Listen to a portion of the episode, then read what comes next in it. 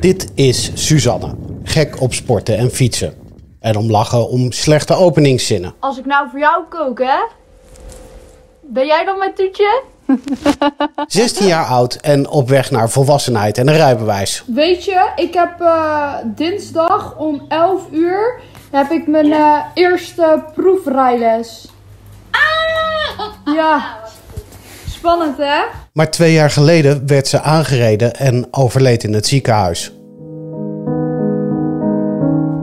Ja, heel erg sociaal, heel erg vlijtig. Ehm, sportief voornamelijk. Kickboksen. En ehm, heel erg veel thuis oefenen en tennissen. Echt heel erg veel. Ze ging echt tot bloedens toe, ging ze eh, boksen. Dus dat was altijd wel heel erg leuk. Nou, als ik aan Suzanne denk, denk ik uh, aan dat voor klein meisje groot werd. En ehm, ja, dat ze altijd zo spontaan was en voor anderen opkwam. Niemand beoordeelde ze van dit en dat. En wat heel belangrijk was, ze probeerde alles goed te maken. Zij was eigenlijk de spil in een ruzie. Zij. Ze wilde jou horen, ze wilde jou horen. En, en ze gaf haar mening, haar visie erover. Nou, dat was geweldig. Ik heb zoveel van haar geleerd. Zoveel. Ze was zo lief.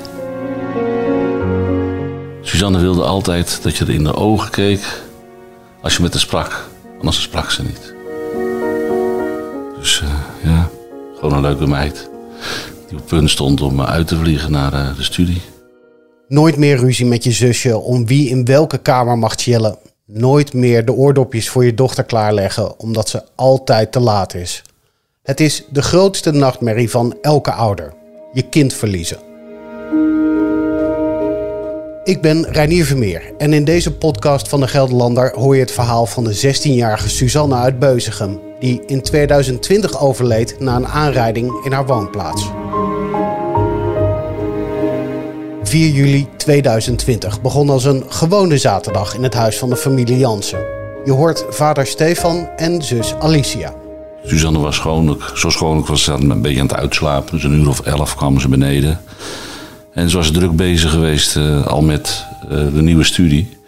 Ze zou uh, technisch bedrijfskunde gaan studeren in Den Bosch. En die dag heeft ze de laatste hand gelegd aan aanvraag voor studiefinanciering. Ging budgetteren en zo. Hé hey pap, ik moet wel natuurlijk een beetje geld over hebben. Ja, je moet wel inderdaad een beetje geld over hebben. En uh, ja, ik wil ook niet een te grote schuld. Ik denk dat ik toch maar thuis blijven wonen. Ik zei, ja, dat is goed, joh. Dus uh, ja, daar waren we bezig geweest. En uh, Connie vroeg nog van... Suus, zal ik even helpen met de aanvraag? Nee, mam, dat hoeft niet. En dan even later, pap, kan je me even helpen? dus ja, gewoon een, een, heel normale, heerlijke meid. In de ochtend was ik met um, het vriendinnetje waarmee ik was, Romy... En um, ik weet nog dat Suzanne werd rond een uur of elf of zo wakker. En wij waren hier nog beneden. En het eerste wat ze eigenlijk zei was uh, op sodemieteren. Want ze wilde dat, ik, uh, dat we weggingen, zodat zij gewoon beneden rustig aan in een lekkere chill outfit kon zitten om tv te kijken. Um, maar ik zeg ja, we gaan zo. Dus we kregen een klein beetje een soort kleine ruzie, wat zus wel vaker hebben. Um, en toen ben ik eigenlijk weggegaan. Dus dat is nog steeds wat ik, waar ik wel heel erg van baal, eerlijk gezegd. Dat het eigenlijk een beetje de laatste dingen die ik met mijn zus heb besproken waren ruzie.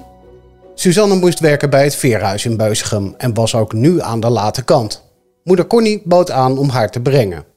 Nee, het is mijn verantwoordelijkheid.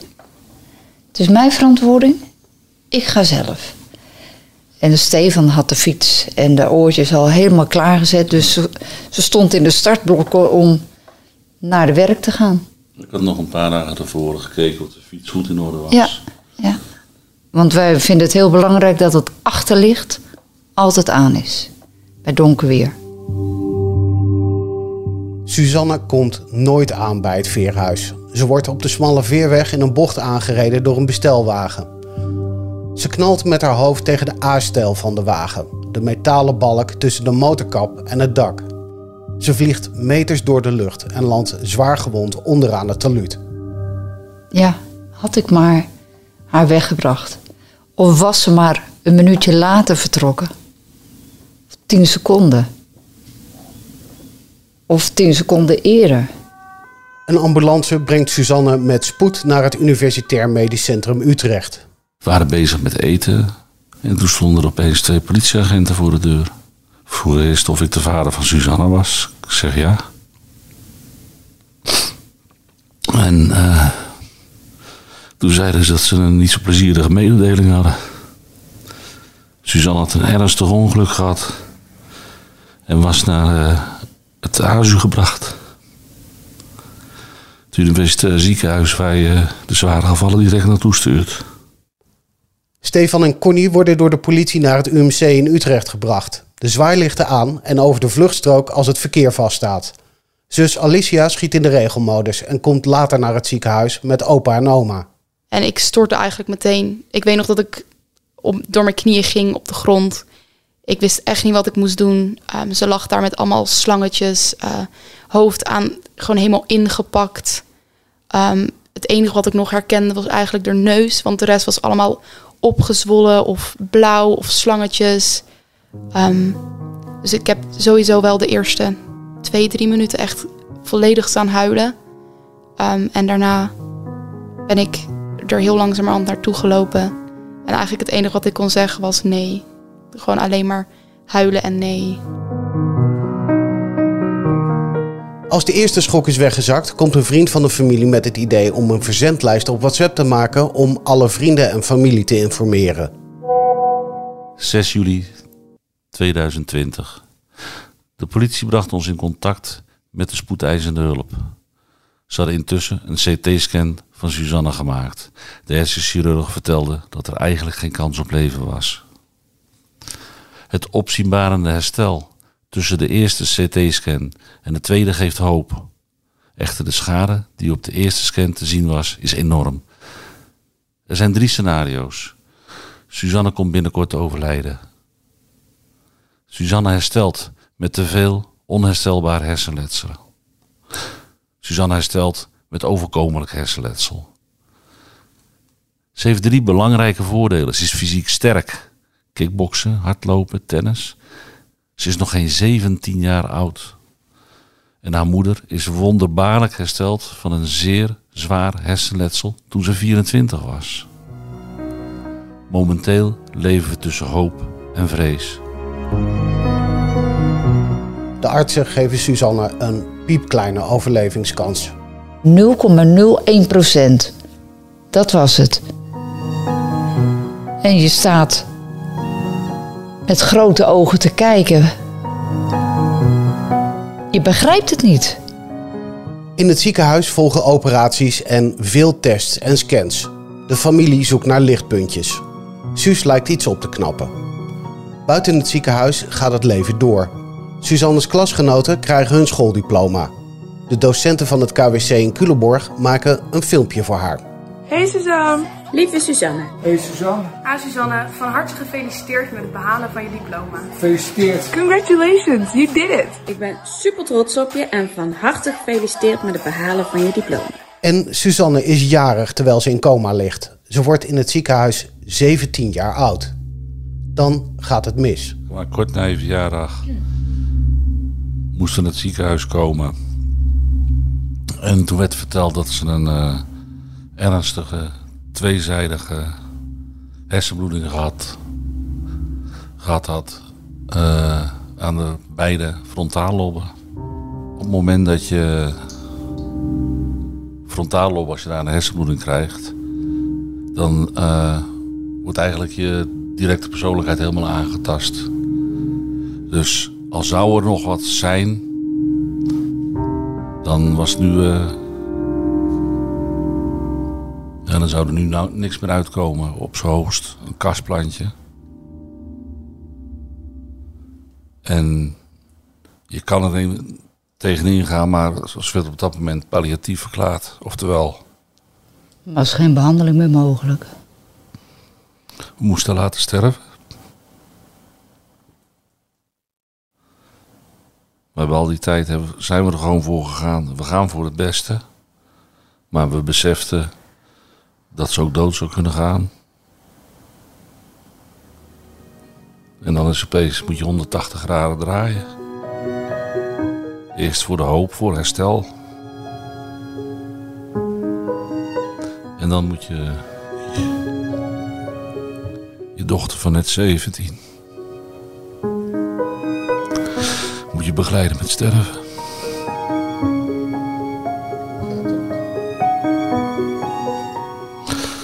Hoe gaat dat? Zoveel mogelijk aanwezig zijn. Nou, We waren inderdaad 24 op 7, nou ja, het waren dan uiteindelijk minder dagen, waren we aanwezig. En ehm, ja, je ziet langzaam, zie je, zie het leven eruit vertrekken. Op een gegeven moment werd, ze, was al dus van de voeding af. Maar ja, ging niet snel genoeg. Ze was sterk.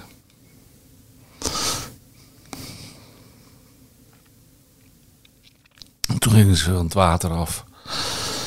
En ze kreeg opium eh, voor als ze onrustig zou zijn. Ze werd steeds grijzer in de loop van de dagen. Ademhaling is steeds minder.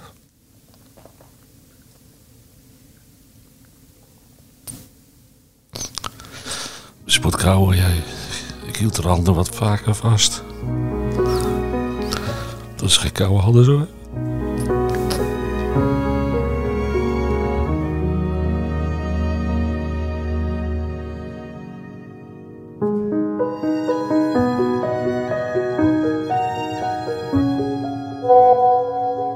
...22 juli 2020. 22 uur 10. Hedenavond, 21 uur 40... ...is onze allerliefste Suzanne overleden.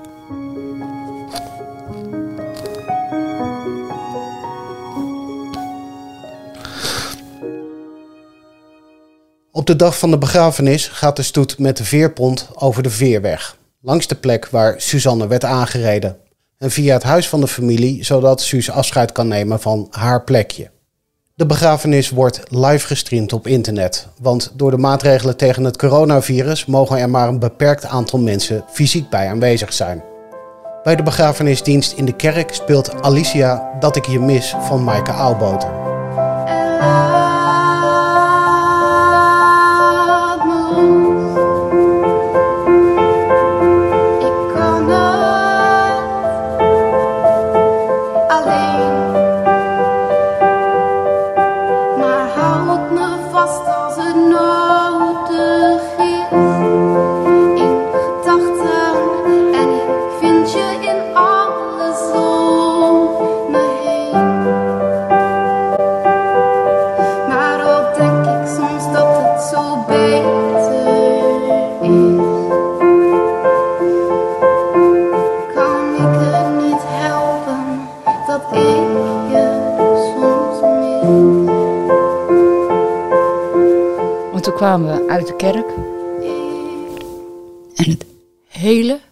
Marktplein stond vol met mensen.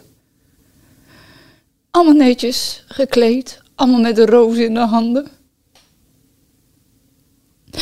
En toen was de laatste zware tocht naar de begraafplaats. rond de tijd ehm, dat Suzanne overleed, kregen wij ontzettend veel kaartjes en ontzettend veel berichtjes. Ik heb echt daadwerkelijk honderden mensen ehm, hun berichtjes gezien, hun kaartjes gelezen. We hebben hier elf mappen staan met kaartjes en dat is gewoon, dat heeft ons super erg geholpen. Dus dat, daar wilde ik nog voor bedanken. Ja, ei- eigenlijk en voor heel veel dingen. Er is van alles gebeurd. Er is een playlist gemaakt voor Suzanne. eh, om, om maar uit coma te raken. Foto's, Foto's gestuurd, werkstukjes, eh, eh, lieve brieven, hele lieve kaartjes, bossen bloemen. Het was hier op een gegeven moment was hier één bloemenzee. Ik denk dat we wel twintig bossen hadden op een gegeven moment.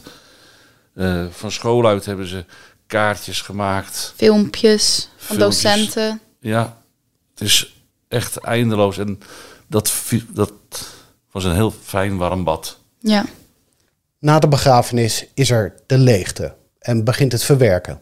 Want de volgende dag ga je avondeten en je dekt voor vier. In principe ging je de tafel dekken voor vier en nou was maar voor drie. En je zit maar continu naar dat lege gat te kijken. Dit was haar plekje. En het is zo moeilijk. Ik had er aan het begin heel erg veel moeite mee. Ik kon niet echt naar mijn eh, emoties gaan. Ehm, dus ik heb echt best wel een hele lange en intensieve therapie achter de rug. Eerst hadden we systeemrouwtherapie. Daarna heb ik EMDR gehad tijdens therapie. En ik heb nu ook een best wel heftige eh therapie-sessie achter de rug. Ik zit er nog steeds in, ehm, twee jaar later. Eigen- Eigenlijk valt het niet te verwerken. Maar je moet ermee leren omgaan. Nou, als dat verwerken is, dan ben je aan het verwerken. We hebben inderdaad lang die systeemtherapie gehad. En Suzanne was dan daarbij. Hadden we een foto van de. Waar, we, waar ik elke avond kaarsjes uh, aan doe. Die blaast een trouw uit uh, als ik naar bed ga. Maar uh, ik word nog steeds heel erg tegengehouden met mijn gevoelens. Puur omdat het nog niet afgesloten is. En dan loop je naar de winkel hier op het dorp. En dan zien mensen jou. Of ze gaan weg, ze vluchten. Of ze gaan een praatje met je maken. Hoe gaat het met je? Ja, wat, wat moet je zeggen? Goed? Nee. Nou, dan ga je dat zeggen, want we rouwen. Er zijn een heleboel mensen die meerouwen nog steeds. En dan ga je een praatje maken. En dan zeggen ze het meest erge, vond ik altijd. Ik begrijp wat je voelt. Begrijpt niemand. Begrijpt niemand. Niemand begrijpt wat ik voel. En niemand gun ik dit gevoel.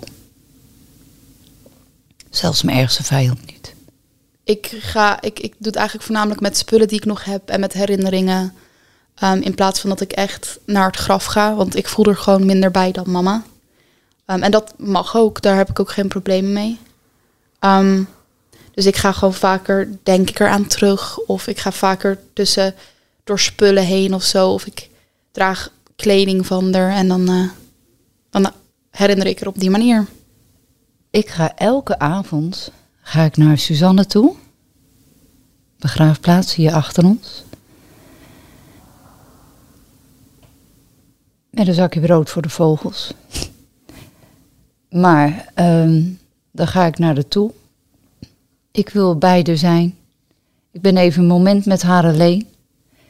Ik neem de dag door, hoe het is gegaan. Dan poets ik haar steen. Met een badkamertrekkertje of een spons. Dan steek ik twee kaarsjes aan die in een kandelaar staat. Dan geef ik een handkus van de familie. En dan vraag ik of ze met me meegaat naar huis.